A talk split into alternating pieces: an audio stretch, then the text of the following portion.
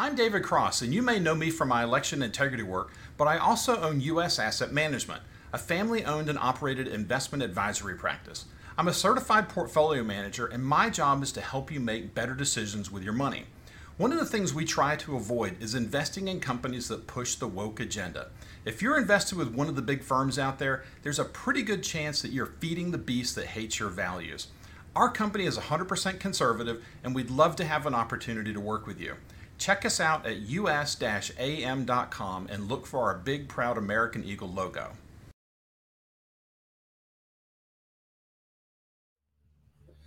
Welcome back to Ukrainian SITREP. We have with us an extremely interesting guest today, Thierry Laurent Palais. If I didn't say that right, I apologize. He's coming to us from France. He is a geopolitician, a serial entrepreneur, and advisor to senior military officers in France and the U.S., including General Major General Paul Vallely, U.S. Army retired. And uh, he's highly knowledgeable on Ukraine and the conflict and the culture. And uh, we're going to have an interesting conversation. Welcome to the show, sir. Thank you very much for welcoming me within your show, and uh, thank you very much to Paul Vallely for having uh, introducing me to you in the way that I can provide some information to your network.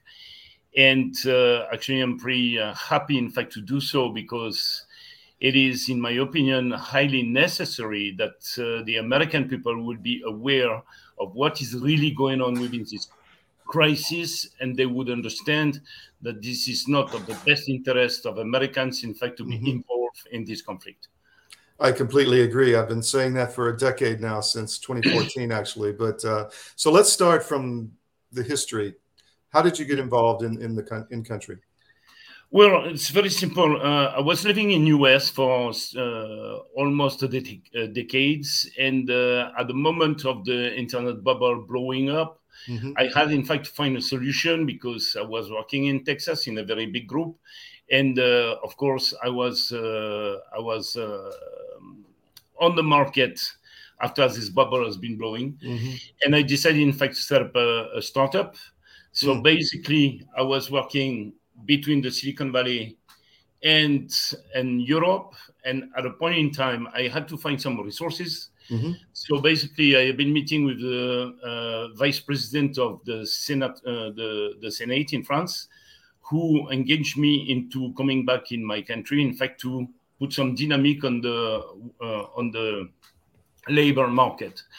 So basically, after coming back in Europe, uh, I have been visiting some universities in, to set up some uh, some partnership, mm-hmm. and I met few uh, Ukrainian uh, guys that were finalizing their PhDs in mathematics, and they have been and uh, they have been welcoming me, in fact, to go to Kiev, in fact, to do some recruitments in the way that I would uh, build a pool of engineers.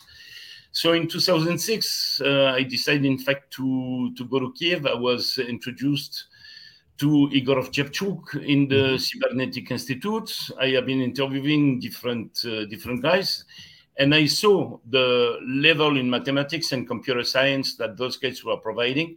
So I decided, in fact, to set up offices.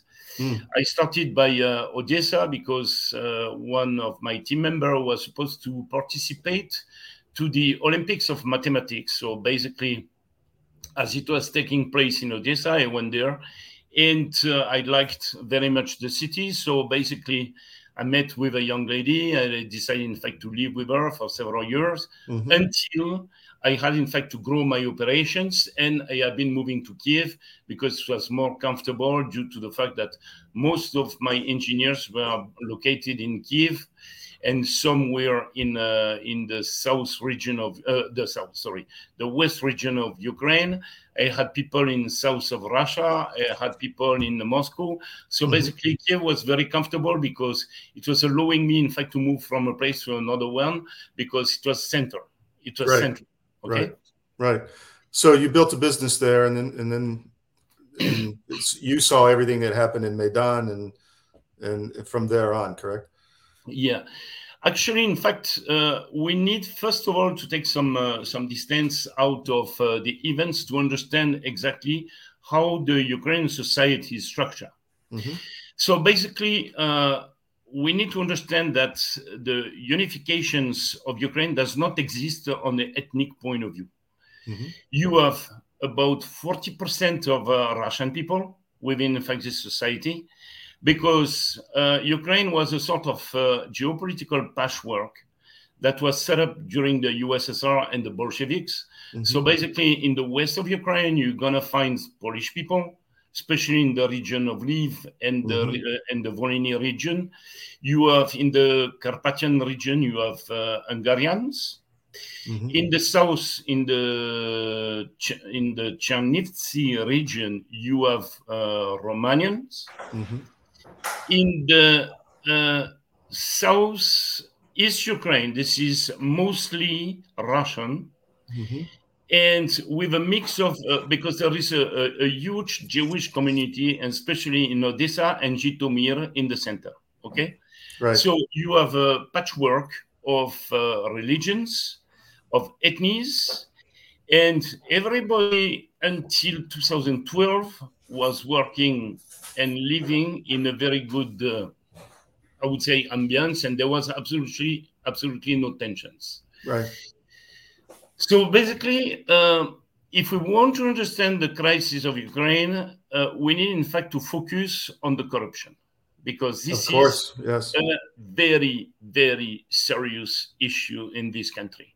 From the top to the bottom to the top, this is really where, in fact, the Ukrainian society has a major problem and the Americans don't understand this at all. Most don't, anyway. That yeah. is for sure. Mm-hmm. So basically, let's understand, in fact, the way that the political structure has been set up in Ukraine. When the Berlin Wall has been falling, you have all the criminals, bandits, oligarch mm-hmm. that has been becoming politician, which is completely different from Russia because in Russia, this is the KGB uh, guys that became, in fact, the oligarchs mm-hmm. to uh, ensure the uh, industrial and economical stability of Russia. And actually, in fact, Vladimir Putin, when he took over the, the country, has been signing a deal with those guys saying, listen, I am focusing on politics, you focus on business, and we are not inter- interfering within our uh, common field mm-hmm. our field. And this is the reason why Russia is much more structured on a political point of view and economical point of view. But let's focus on Ukraine.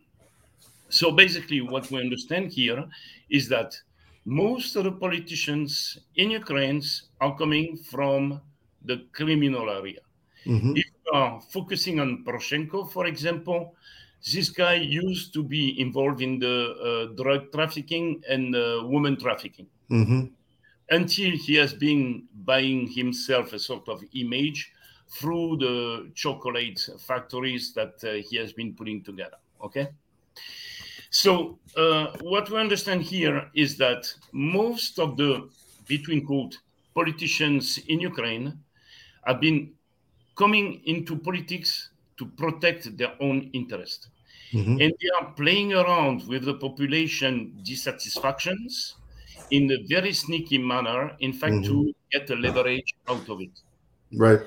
Okay. So uh, when I came to Kiev the first time, I have been meeting with a gentleman. His name was uh, I am not going to give the, the family names because he's sure. still at, uh, he's he has been dying from a cancer, but he's mm-hmm. still at family there, and I don't want them, in fact, to be uh, in trouble in regard of uh, the way that the SBU is uh, interfering right now. Yeah. So basically, in fact, this gentleman has been explaining me how, in fact, the money coming from the West was disappearing.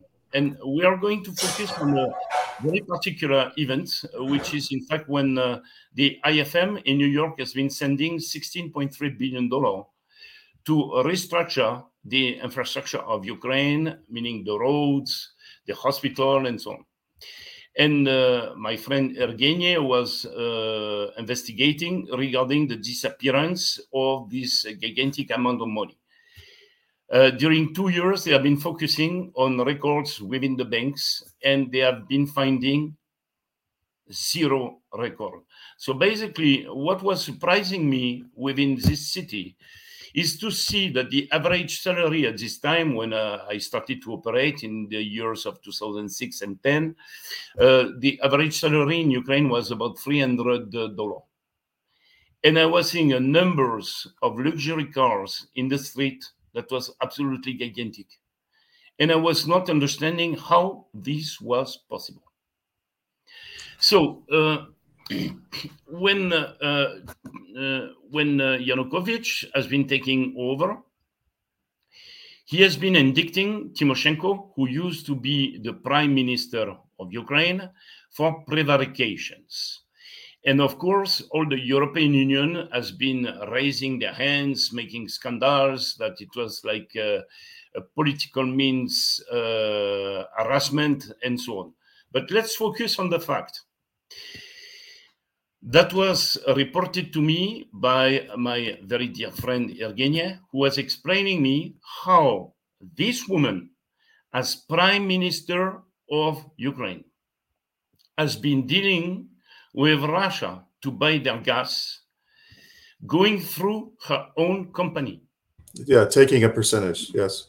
So basically, this woman has been putting in her pocket about more than $2 billion because on top of it, she has been signing an agreement that was against the interest of Ukraine due to the price that was selected to support the transaction. And she has been proceeding so because this was allowing her, in fact, to get a higher commission.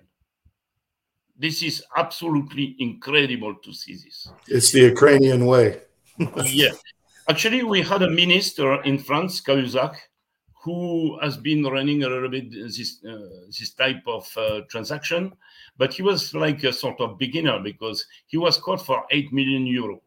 You imagine how we can classify Timoshenko in regards of the uh, money she has been putting in her pocket. No, and these people are these people are professionals, definitely. Yeah, yeah, that, yeah, yeah. This is another class, you know.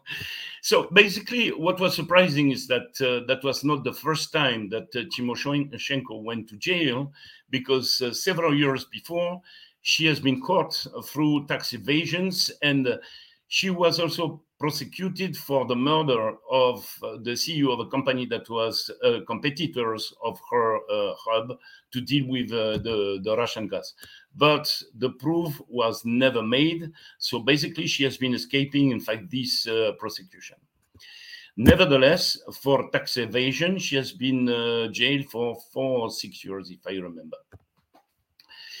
So, uh, what was surprising is that uh, most of those politicians they were filling their pockets when, in fact, the infrastructure were absolutely a disaster and actually, when I was living in Odessa, I have been visiting the orphanage.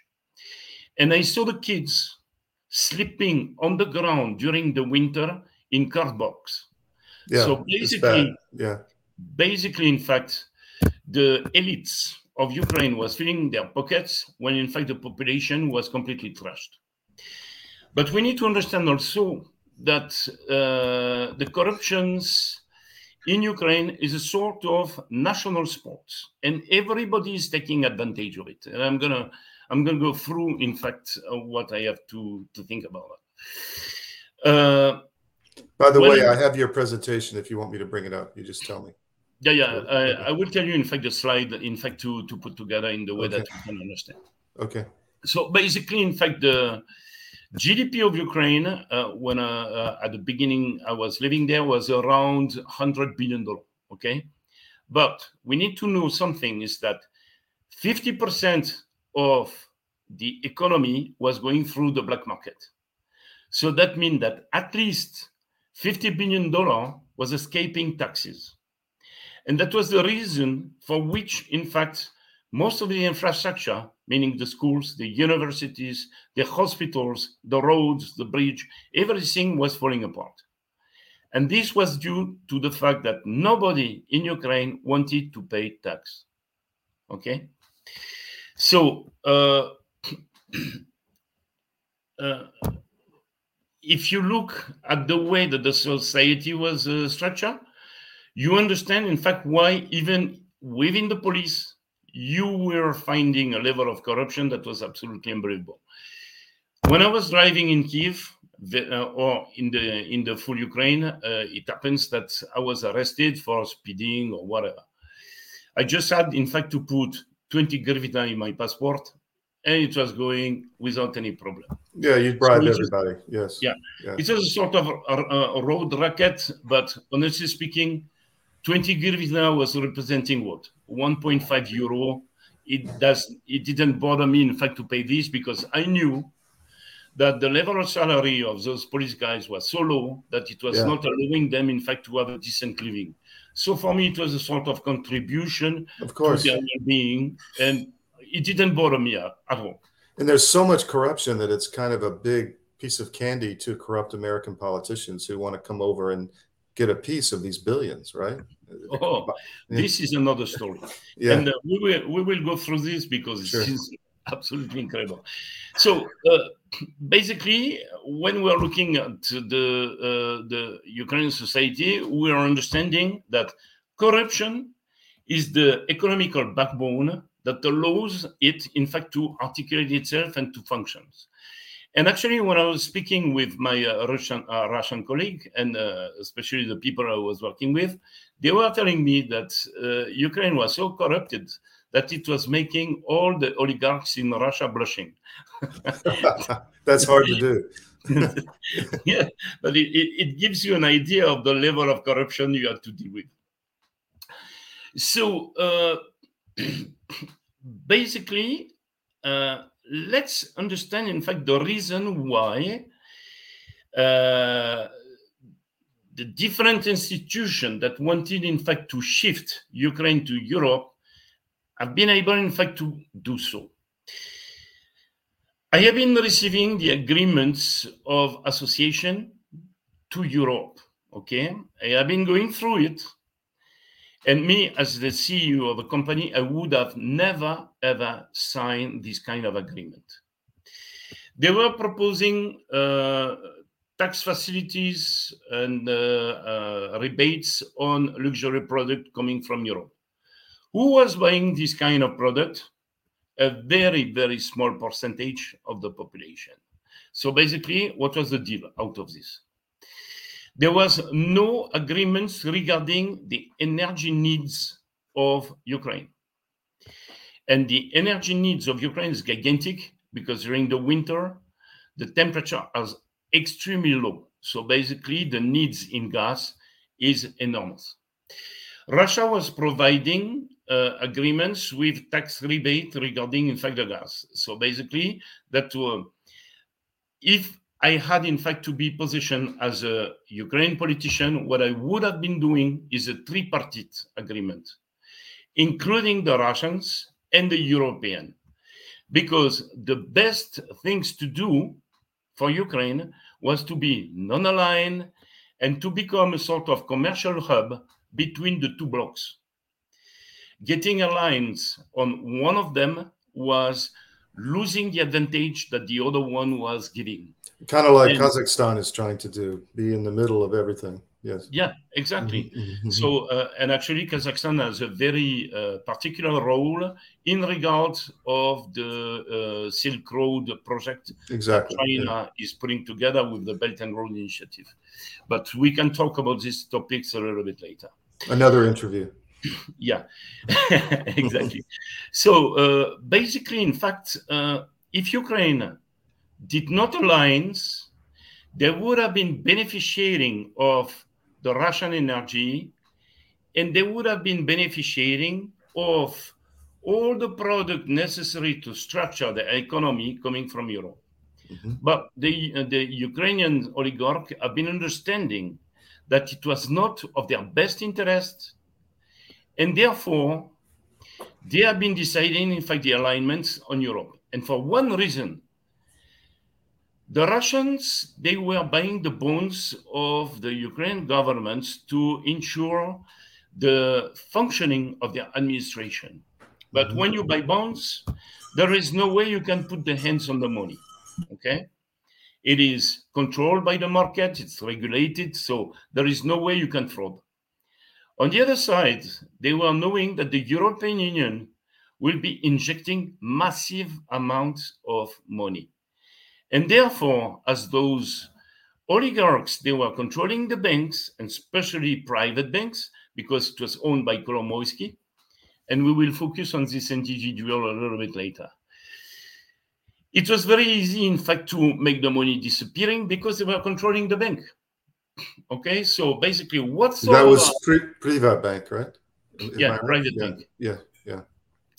Whatsoever was arriving, it was very easy, in fact, to put the hands in the pocket. And actually, uh, Kolomoisky was sued for having uh, having um, making disappearing. We're going to call that about six billion dollar. So basically, that is the reason why uh, he has been uh, buying a very nice chalet in Courchevel within our ski resorts. So basically, what we understand here is that as much as on a marketing point of view, Maidan was was uh, introduced as a fight against the corruption. In fact, it was the backbone necessary to continue the corruption. The corruption, right? Okay. For the West as well. Yes. And this is another story because I have to tell you something.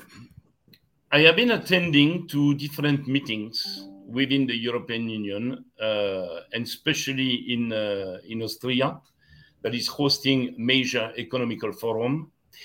And during this forum, I was hearing the major banks running uh, Ukraine today, meaning EIB, European Investment Bank, the World Bank, the IFM, uh, saying that they wanted to invest major money to restructure the railroads, the metro, and so on. And I have been challenging most of the heads of those banks to justify the money that was sent for two reasons. The first one, Ukraine was not part of Europe, despite mm-hmm. the agreements of association, which is just like a sort of premise to the intro, uh, to the uh, association. And second of all, because the minister that was managing the infrastructure of Ukraine, Mr. Omelian, have had been uh, uh, deciding that he was cutting off the ties of infrastructure between Russia and Ukraine. So basically, we were working extremely hard to make sure that those infrastructure will be set up because we needed a center channel in Europe to support the Belt and Road Initiative Mm-hmm. And those guys, they wanted, in fact, to cut it off and ask money for it. Mm-hmm. So this is completely crazy. In fact, to inject money when you know that the money is not going to serve for whatsoever it is supposed to. And actually, uh, during one of those meetings, I was challenging the, the heads of those banks. And uh, the moderator of the forum, uh, due to the fact that he was not obtaining any answer, has been asking for the director representing the state of Ukraine in terms of infrastructure investments, in fact, to respond the question. Mm-hmm. And the guy was just looking at his shoes. So basically, I've been claiming within the, this uh, business community that uh, we would be financing the Porsche Cayenne in Kiev, which was uh, perceived in a very particular manner. Mm-hmm. Let's close the parenthesis. So basically, we understand that the story of Maidan was just a story of crook that wanted, in fact, to pump the money out of US and European Union. Mm-hmm. So basically, when uh, this story has been uh, has been brewing in a very violent manner, which which by the way they did they they opened it up the floodgates for corruption for the West to come in and and and laundromat the money from American aid, et cetera, right? well, this is something that is very difficult to prove. Yeah. But in regard of the interest and uh, what I know of uh, what is happening within this kind of operation, mm-hmm. You can be sure that this has been happening because everybody has been finding its interest to okay. put the money, uh, to put the hands on the money. Yeah. Uh, General Vallely actually was explaining me uh, during time war how those guys were able, in fact, to to direct, in fact, the money within their own pockets. So basically, there is absolutely no exception in regard of Ukraine. So now uh, let's see uh, we will focus on uh, the the topics of uh, the agency roles a little bit later within the interview, but I want still to focus on what happens on the on the corruption point of view. So basically, yes. after Maidan, uh, after Maidan, which was uh, the, the uh, how to say that, which was the source of the worst crime I ever seen in my life, crimes that has been completely covered by the U.S. administration, especially Obama administration, the European administration, despite the fact that I have been raising to different ministers within my countries what was really going on in this country, which was absolutely not acceptable on a juridic point of view. but nobody cares because there was another interest of maintaining these cows. Okay.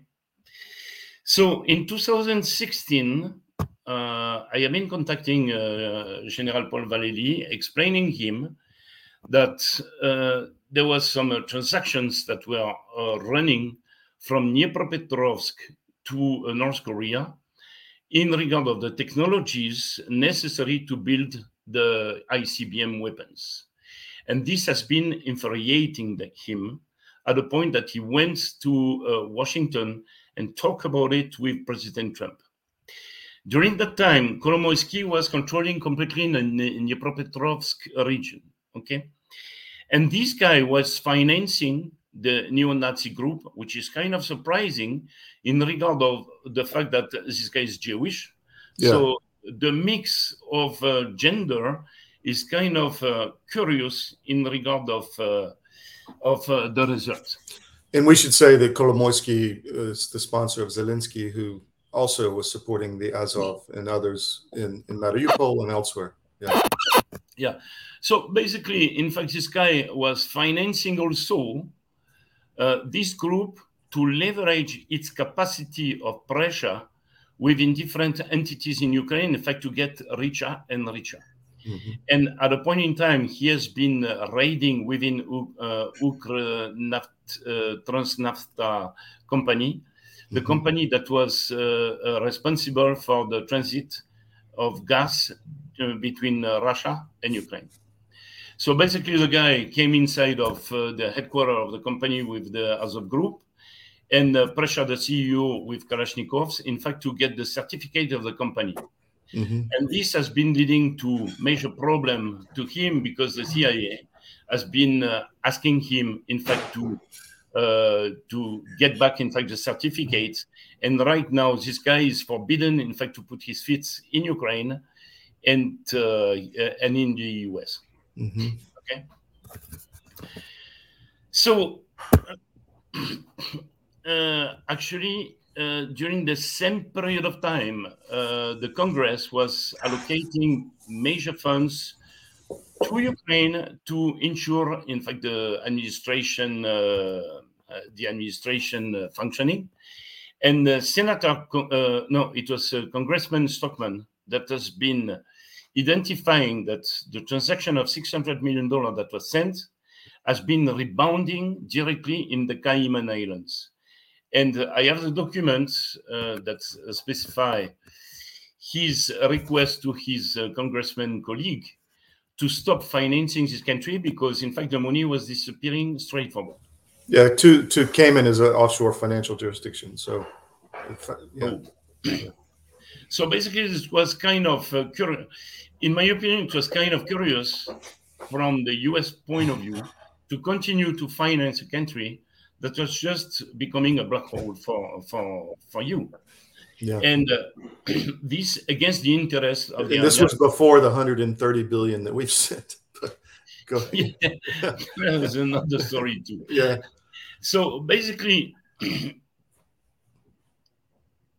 Ukraine wanted absolute. Uh, so you know that there was some uh, some frictions between the Russian speaking uh, speaking people mm-hmm. and the Kiev administration. Mm-hmm. I am not going to say that the Kiev administration was uh, uh, decided war because of the language. It was just a question of resources. So yeah, basically, it's all about the money. Yeah. Yeah The east of Ukraine did not accept the coup because it was anti-constitutional. Mm-hmm. And also due to the fact that a gigantic amount of people has been killed and nobody was prosecuted.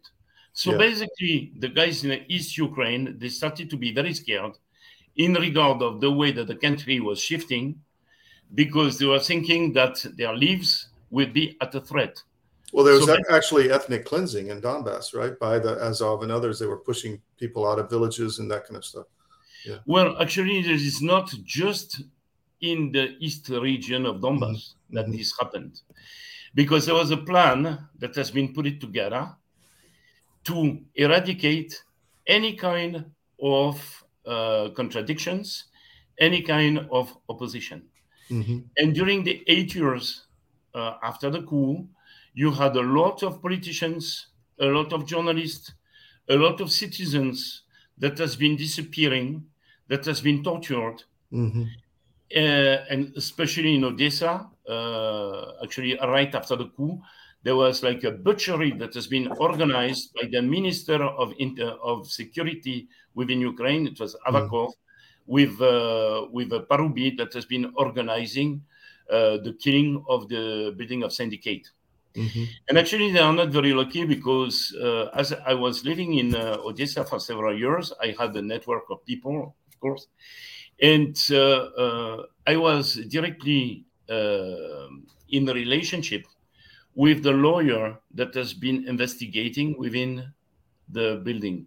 Mm-hmm. And he has been sending me uh, loads of pictures regarding all the murders that has been perpetrated. Mm-hmm. And what is very surprising is that absolutely nobody has been prosecuted. And the SBU has been breaking within his home and telling him that if he was continuing to investigate uh, what happens that day, they will eliminate his family. Mm-hmm. So this is the reason why he has been leaving the country. And now I know that he's living in the Balkan, but where I don't know. Mm-hmm. I'm still in contact with him once in a while, but this is very seldom. Yeah. Okay. So the conclusion of Maidan is the following there was an organized coup by the oligarchs to put their hands on all the resources possible that would be coming from Europe and the US. It was never a question of independence. It was never a question of freedom. It was just a question of money. Because if you look at the Ukrainian society, you would understand that the social uh, intrications between Russia and Ukraine is gigantic. Mm-hmm. You have a huge amount of mixed family. Of course, yeah. Russian people married with Ukrainian women, uh, Ukrainian men married with Russian women. So, how do you want to divide such a society? It is absolutely impossible. And uh, I am extremely angry against the administrations within the West that has been providing this mechanism because it was not paying attention to the history of those two countries. Yeah, that's that's where Kiev Rus was where it all started. So you know. actually you're completely right. Yeah. So basically now you have a lot of families that are completely torn apart. You have men that are beating their women because they don't want to speak uh, Ukrainian and so on. This is like a, a social disaster. Mm-hmm. Before, in fact, an, uh, an engineered disaster. Yeah. Yeah.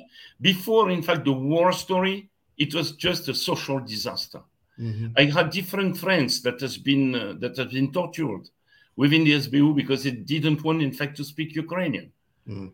How you can torture somebody because he cannot speak a language that he never speak? Yeah. You know, this is this is horrendous. Yeah. So, to come back, in fact, uh, to the uh, the story of war, I want to make it extremely clear that the oligarchs, and especially Akhmetov, mm-hmm. wanted, in fact, Akhmetov, sorry, yeah.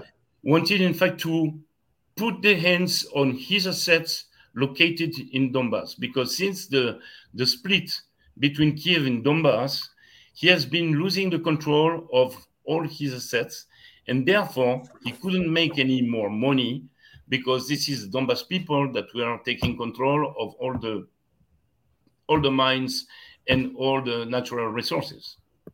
So to think that the conflict was motivated by a question of integrity of Ukraine is completely wrong.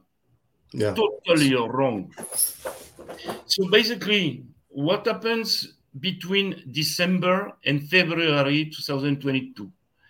And actually, General Vallely has been asking me, in fact, to analyze different videos of uh, military gears that were shifting from a place to another one. And if you were observing the sun within the video, you would understand immediately that all the materials was coming from the west and going to the east. Mm-hmm. So what is in the west of Donbass? This is Ukraine. Mm-hmm. It is not Russia. So basically, the intentions of the Ukrainian was about, in fact, to attack the Donbass, to perpetrate a gigantic massacre in the way that the oligarchs will be able, in fact, to get back their, their resources. Mm. So Vladimir Putin knew about that because with satellite you can see anything. And he understood that those population, after suffering the way they have been suffering during eight years, they would have fa- to face a real genocide. Mm-hmm. He has been signing up the recognitions of those republics, meaning Lugansk and Donetsk, for one reason, because the Duma, the state of Duma, have been asking, in fact, to recognize them. So he had 30 days to sign up the agreements of, uh, of recognition. But he knew that if he did so, the Ukrainian will be attacking immediately. Mm-hmm. And actually, what happens the 20th and the 21st of February, right before Russia interfered, is that the Ukrainian army started, in fact, to bomb Donetsk and uh, Lugansk in a very heavy fashion. Mm-hmm. At that point, on an internal political point of view, he didn't have the choice than signing the agreement. But this agreement was set up in three parts. You have the social integrations, social cultural integration. You have the economical integration, but there was also the security integration. Mm-hmm. So basically, at the moment Kiev started to bomb the Donbass, the two heads of Lugansk and the Donetsk Republic have been asking Russia to interfere to protect them. This is exactly the type of deal that NATO is setting up within their constituent. Mm-hmm. If France is attacked by, uh, I don't know, Iran or whoever, the entire NATO countries will be interfering to protect France. Article 5, yes. Article 5. Mm-hmm. So basically, what happens between the Donbass and Russia is exactly the same thing. And contractually speaking, Russia had to interfere.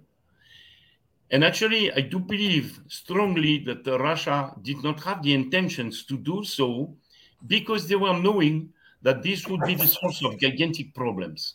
I was there, and I, I, I didn't think he would invade. I thought he may t- might take Donbass, but I, I didn't think he would do what he did north of Kiev. I, I still don't understand that. Do you have an idea? Because it wasn't a large uh, amount of troops, right? Well, actually, yes. And I've been uh, actually, uh, uh, your question is very funny because Paul has been calling me and ask if uh, Russia would be interfering. Uh-huh. And I have been giving him the schedule at 24 hour in precision. Mm-hmm. It was obvious that if uh, if he was signing up the agreement for whatsoever reason, Kiev would be bombing, and at that moment, you would be sure that Russia would be interfering. So mm-hmm. basically, it was, uh, you know, the guy is, how to say, he's very straightforward. Mm-hmm. He's telling you exactly what he will do and what yeah. he's doing. Putin, you mean? Yeah, uh, yeah, yeah. So basically, in fact, uh, it, uh, this um, this individual is predictable. It's very un- easy to understanding because he's telling me he's telling you what he's going to do. Yeah. You see, so basically, four days before attacking, he has been asking the central banks to buy bonds of America. Mm-hmm. If you want to attack a country, are you going to buy the bonds knowing that you are going to be hit by sanctions? I don't think so. Yeah. So therefore, there was no intention. But because Ukraine has been attacking, there was no way to stop it. Mm-hmm. So basically, when he took the decision, he knew that this uh, it was a decision that would be triggering huge amount of trouble, but he did it. You see? Yeah. So basically, here we are. We are so do, do you think the, the armored incursion north of Kiev was just incompetence or a feint or or what or to draw troops that way or what do you think it was? Uh, have you been reading The Art of War of uh, Sun Tzu?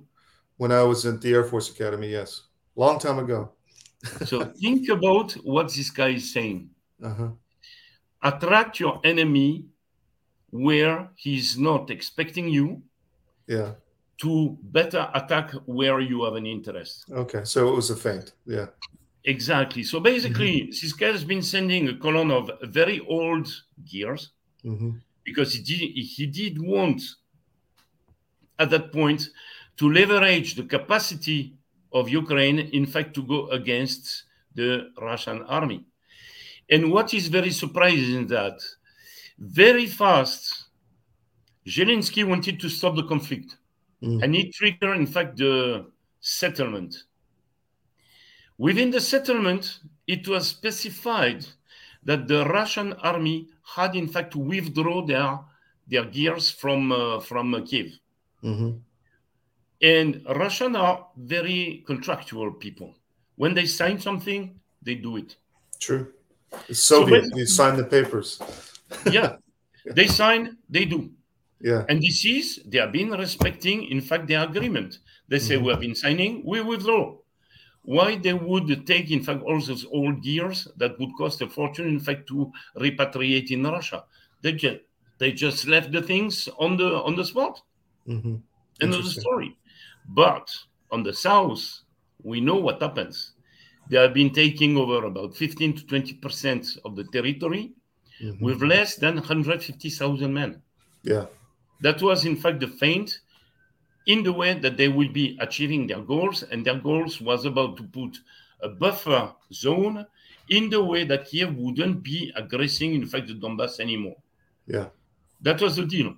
Because when I was hearing the mainstream media saying that the Russian army wanted to take over Ukraine, I was like, but those guys, they don't understand.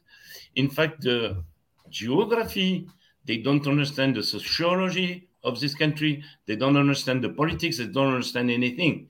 Just just providing information that is just propaganda. Yeah, that's because all they do. Yeah. In the west of Ukraine, people are extremely racist. They are Russophobic. You want Russia, in fact, to take this part of territory? Doesn't make any sense.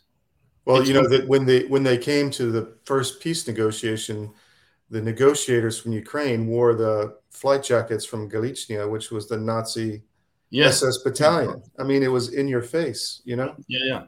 So, so basically, this story of invading Ukraine was completely stupid. It was just propaganda. It was just bullshit. Sorry mm-hmm. about the term, but this is how we call it.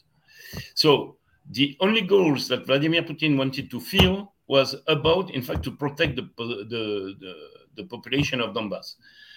Boris Johnson went to Kiev, talked to Zelensky, and told him not to respect the agreement. Hmm.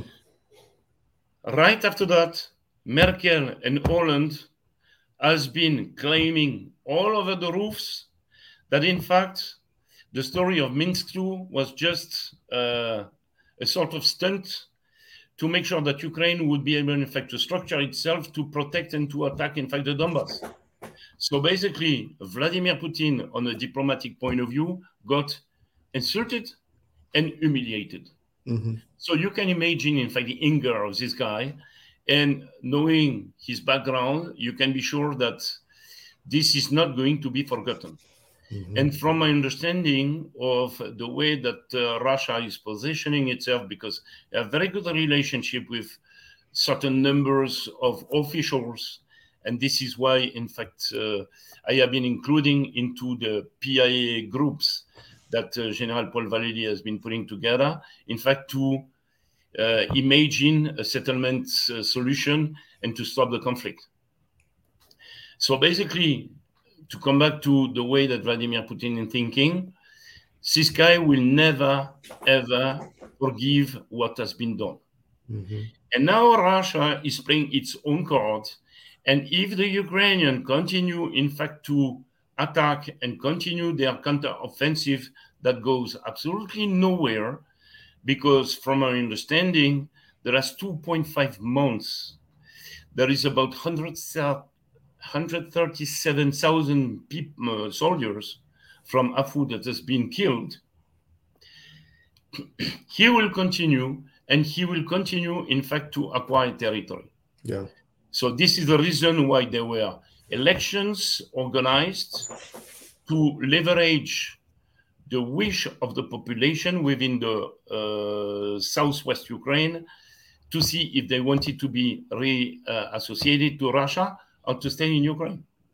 And actually, this is something that I was talking to my uh, military group in the US, telling them that the only way to stop this conflict is to make sure to balkanize this country, to put the ones that want to remain with Russia within Russia, and the one that want to remain with Kiev within Kiev. That will be stopping the conflict immediately. But this solution will go against the interest of oligarchs. Mm-hmm. And this is the reason why they will never accept it. Yeah. One, because they will lose a gigantic amount of agricultural lands, which is the main resource of Ukraine, but also they will lose all the natural resources within the ground that has mm-hmm. been feeding Ukraine during 22 years. So, do you think the war will just continue because it's each side has its own reason to keep the war going? Well, let's look at the way that the military operations are, are, are set now. Okay, mm-hmm. we have two armies of Ukrainians that has been completely wiped out. Mm-hmm. You have uh, lines of defense that has been set by Russians that is extremely strong. Mm-hmm you have a counter-offensive that goes absolutely nowhere because the gears that are sent are not adapted to the ground and the environment. And on top of it, most of the gears that were owned by Ukraine has been completely wiped out. And now they have to deal with materials coming from NATO that they are not trained for. And you have also a problem of supply chain mm-hmm. because most of the gears they come from Poland, which is 1,400 kilometers from the front line. On the maintenance point of view, on the supply point of view, this is putting a lot of difficulties because the Russians they are destroying the infrastructure of transport, especially yeah. the railroad, the bridges, and so on. When on the uh, Russian point of view, most of the warehouse they are at less than 200 300 kilometers so basically to bring the necessary resource and consumable on the front line is very easy and very fast mm-hmm. and on top of it the materials that is used by the russian has been improved for the environment and the ground and so on it's more rustic it's less sophisticated there is less electronic in it, but it's very solid. So mm-hmm. therefore, there is no need for maintenance. Yeah. And so this is putting them in a situation that is extremely strong. It's also a question of numbers. Now you have two armies that has been wiped out, a third one that is completely diminished, and you have the Russian army that is restructuring, that is becoming stronger and stronger, and uh, with a huge amount of people that goes by themselves to register and to go to fight. When on the Ukrainian side, you have a lot of people that are rushing, uh, running away from the registration and don't want to die for the oligarch because they start to understand what is going on in the port. Yeah. Yeah. And during this conflict, there is a lot of information that start to spread in regard of the corruption of Kiev because this is how those people they are making an amount of money that is absolutely enormous. And yeah. I would like you, in fact, to put on the screen the second slide that I have been putting together in the way that American people will understand the extent of corruption during the conflict. You have the uh, five top guys at the heads of the Ukraine government that are literally exploding their own fortune. Mm-hmm. How can you explain that Zelensky, being a comedian, actually is sitting before conflict on $650 million when he was just a comedian playing with his penis on a piano on TV? Yeah, I yeah. saw him several years. Yeah. And now he's sitting on an assets of $1.5 billion. How this is possible when this guy is going from a meeting to a meeting, from a show to a show, and from a magazine to a magazine. This is he's making more money than Elon Musk in one yeah. month. Yeah. This is just crazy. So basically, I have been uh, uh, sourcing different information, but because I still have a lot of contacts in Ukraine, and uh, they are uh, raising informations to me. Most of the um, humanitarian help has been confiscated by the heads of Kiev and distributed within a network of supermarkets to the population. Not distributed, but sold to the population at the threefold of the initial price. So basically, the US and the Europe sending humanitarian helps. Guys, they confiscate it and they sell it, in fact, to fill their pocket. Right. It's a big washing machine. Yeah. Exactly. But this mm-hmm. is not all. Mm-hmm. Because to escape the mobilization, you have a huge amount of young men that are rushing to the borders and they are bribing, in fact, the, the, the, the gatekeepers to escape to go to the front line. And this cost them an average of 5 to 30K mm-hmm. to escape to Europe. Mm-hmm. What I have been hearing is that the administration of leave have been putting in their pocket $300 million to leave those people rushing to Europe. Yeah. You, uh, there is a, an enormous scandal of organ trafficking that is organized right now in Ukraine to function the organ of the dead soldiers and also the kidnapping of kids within Donbass to sell the organs, in fact, to European companies. I am and, and the, the West and the Americans and the Biden administration is supporting all this and making money off of it too. And the yeah. defense contractors, I mean, it's a big just the people are suffering. Yeah. Mm-hmm. Actually, I am in touch with a journalist, a French journalist that is mm-hmm. based in Donbass for seven years now, uh, Miss uh, Christelle Néant. She is a very good friend. Mm-hmm. And uh, she's working on these topics. And uh, very soon, I will provide you a video that will explain how those guys they are proceeding, in fact, to kidnap the kids, and then after to operate them to take all their organs. Yeah. This is absolutely terrible. It's evil, yes. Uh, there is also another source of uh, money uh, that is very, uh, very simple. This is, in fact, the military equipments that are sent by uh, the, the, the different uh, the different administration in Europe and and the US, and the personal equipments for soldiers are sold within boutiques that are owned by the people in Kiev. Mm-hmm. I have all the proof. I know the boutiques. I know the name of the people running it, and they are making an amount of money that is uh, that is just indecent. There is also another way for them to make a lot of money. This is to sell the guns outside the country, and uh, Kosovo has been becoming the platform for uh, for distributing all the weapons all over through Moldavia. Because I, I, laughed when the, the Greek airplane, when the Ukrainian aircraft with the Ukrainian crew crashed in Greece and, and exploded on the runway because it was full of explosives. and actually, in fact, the biggest traffic is through Moldavia. Mm-hmm. They are filling the the train with grain, mm-hmm. but uh, below the grain, you can imagine what you can find. Okay. Yeah.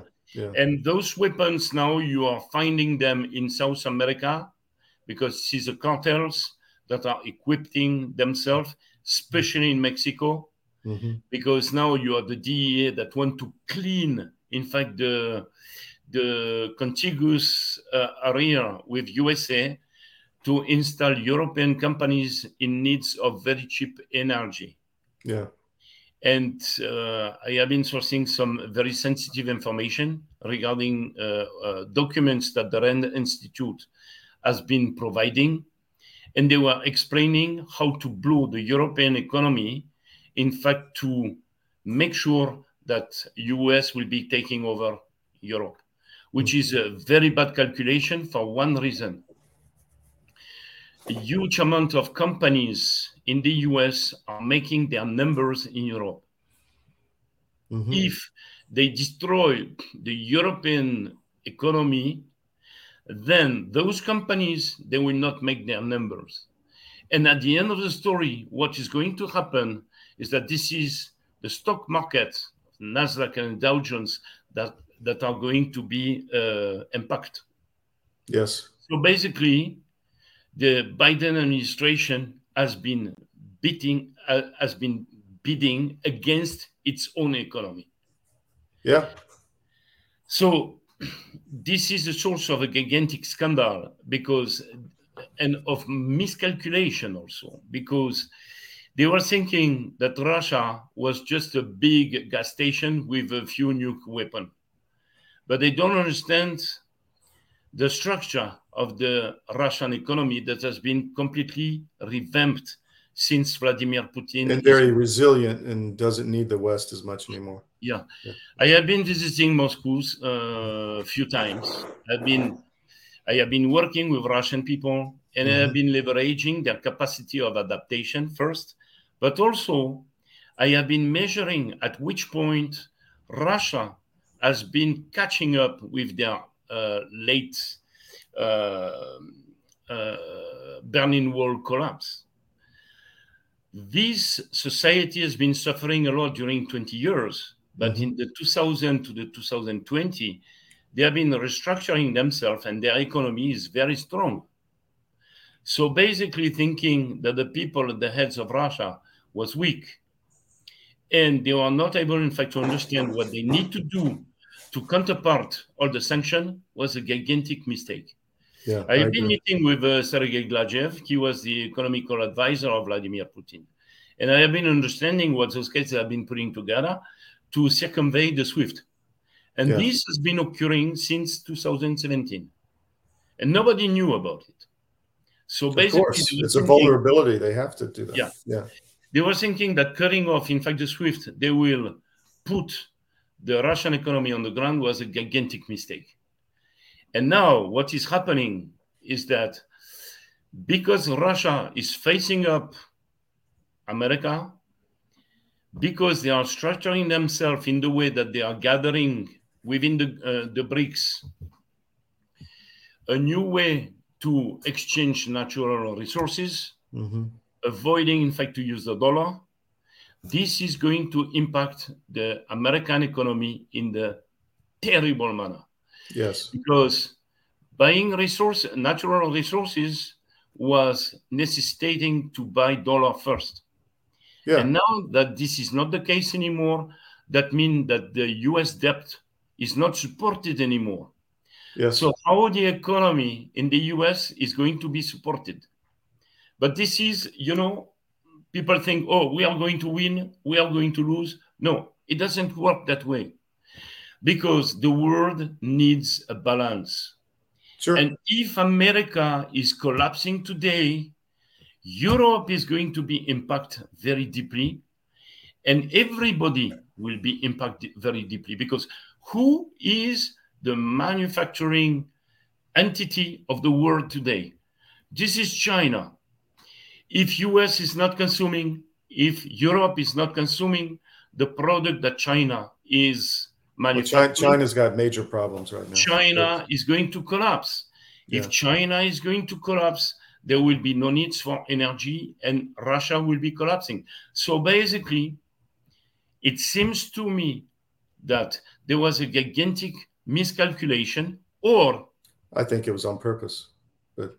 exactly Yeah. On the other side, there is another theory that would admit that this was done on the on purpose to exchange the dollar against an electronic currency Mhm. that would be in fact the source of control of population.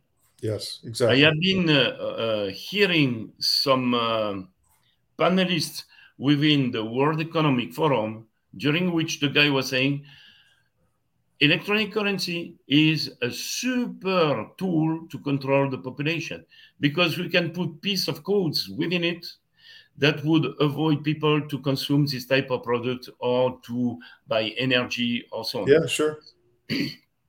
So anybody in the street would uh, would tag you immediately of conspirationist and so on. But when you are hearing the guy saying it explicitly, where is conspiration? Where is the complotism? There is nothing like that. I think It is- people are waking up to this, but but Yeah. slowly, You know- slowly. Need to be faster, but slowly.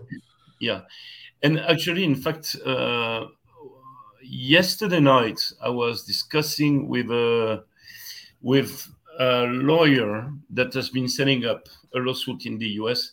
Is Todd uh, Carpenter. You might know him, Mhm. and I have been bringing him evidences that the DoD has been financing screen company to test the COVID before Yes. pandemic. So he has been taking all the elements and he's joining the elements that are impossible to reject because this is in the government spending of America. Yeah, it's DoD backed. I mean, we Yeah, Pfizer is just a front.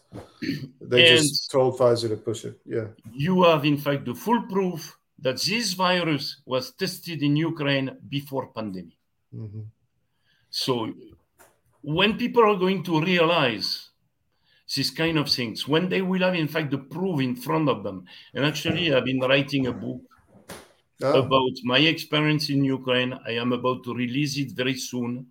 And every who's publisher? Yeah. Uh, I have three uh, three publisher. One is in Ireland. This is Paul Valéry that has been introducing me. Uh, There is one in France, and there is one uh, one in Russia. Well, let me know if you ever need a publisher. We have a very good platform. Oh, that would be that would be very good actually. Yes, And I would be glad, in fact, to work with you because perfect. American people they need to understand what is cooking in this sport.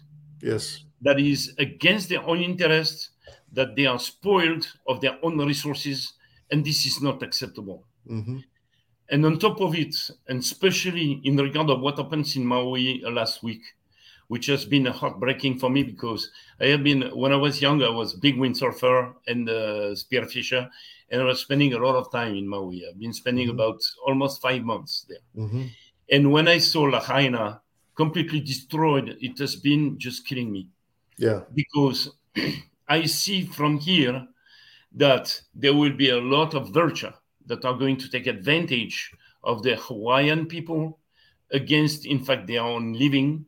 Yes, And when I see that the uh, US government is doing absolutely nothing to help those people that are in a level of distress that is terrible, and they are helping corrupted people in Ukraine to go against a population that just want to live in peace. This is driving me absolutely nuts. Absolutely nuts. When I saw that the American government is sending a help of $700 to sustain the living of the people that has been seeing their lives completely going in smoke, this is outraging me. Yeah, yes. Me. Well, you could make a case that was it was organized. I mean, they turned off the water, they turned off the phones, they turned off, they left the electricity on. They there was a lot of things that are very strange about all this. The sirens did the, the warnings that were turned off. I mean, very strange. Yeah.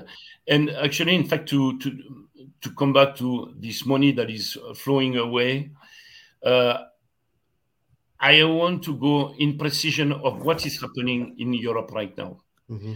We have waves of refugees, mm-hmm. refugees mm-hmm. that are fleeing the conflict.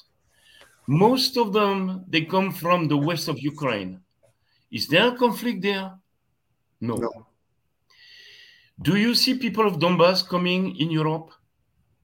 No. They're going to Russia. They go to Russia. Mm-hmm. And actually, you know, right after Maidan, 4 million Ukrainians, in regards of the ethnic cleansing that has been occurring, they have been fleeing not in Europe, they went straight to Russia mm-hmm. because it was their culture. Yeah.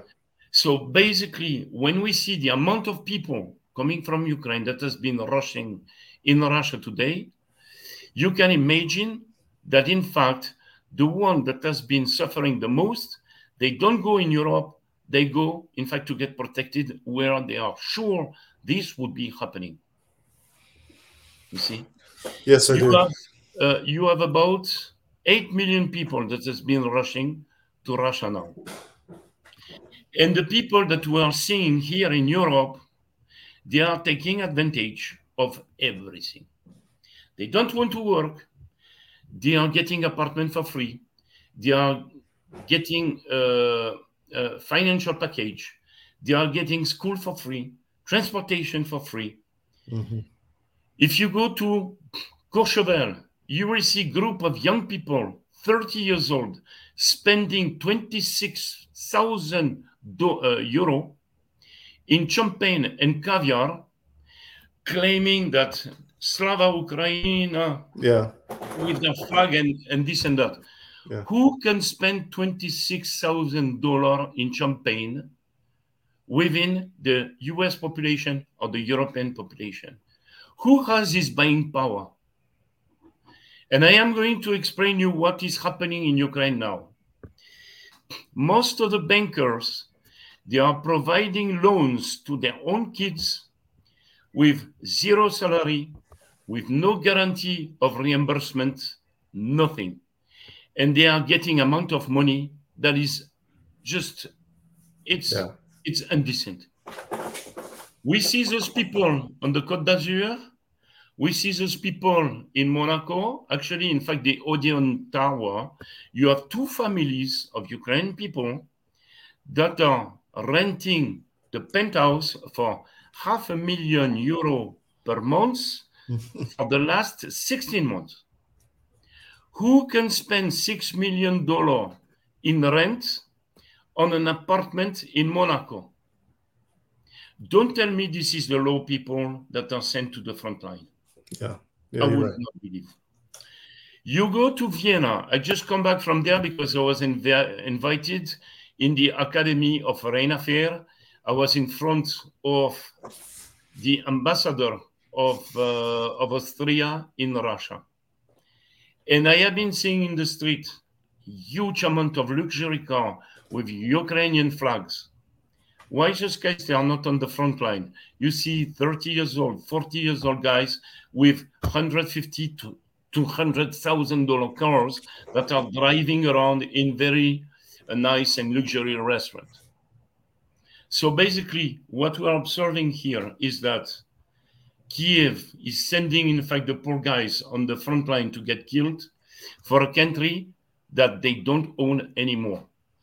40% of the lands in Ukraine have been sold to American groups. That was land reform.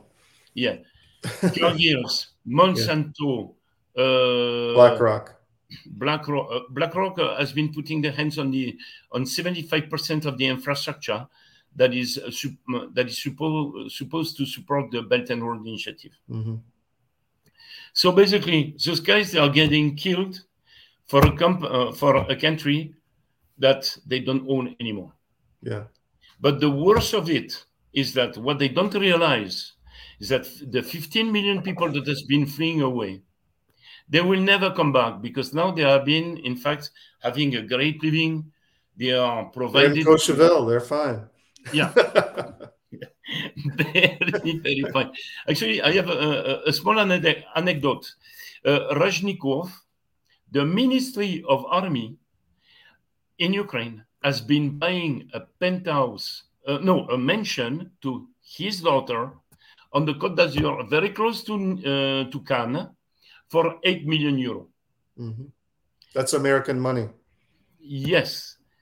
Yeah. Explain to me how a minister of army in the Ukraine making less than 8,000 euro per month can buy a mansion of 8 million euro. It's impossible. Yeah. Absolutely impossible. So basically, in my opinion, the American peoples, they need to awake. They need to understand that they are flowing of their own resources. Their government is lying to them. Their government is taking advantage of them. Their government are responsible for 1 million people dying of the COVID 19. Yes. Their government is responsible for the poisoning of Pfizer and Moderna. I completely agree. So, That's another show we can go into that more in depth. And actually, I have a message for them and I have a message for President, former President Trump. Sir, make sure you are going to take over and you will be running this country in the way the swamp will be completely cleaned. Yes. You have been promising during your first mandate, in fact, to proceed so, but I understand you are a nice guy and you haven't been seeing the attacks that were coming from the bottom.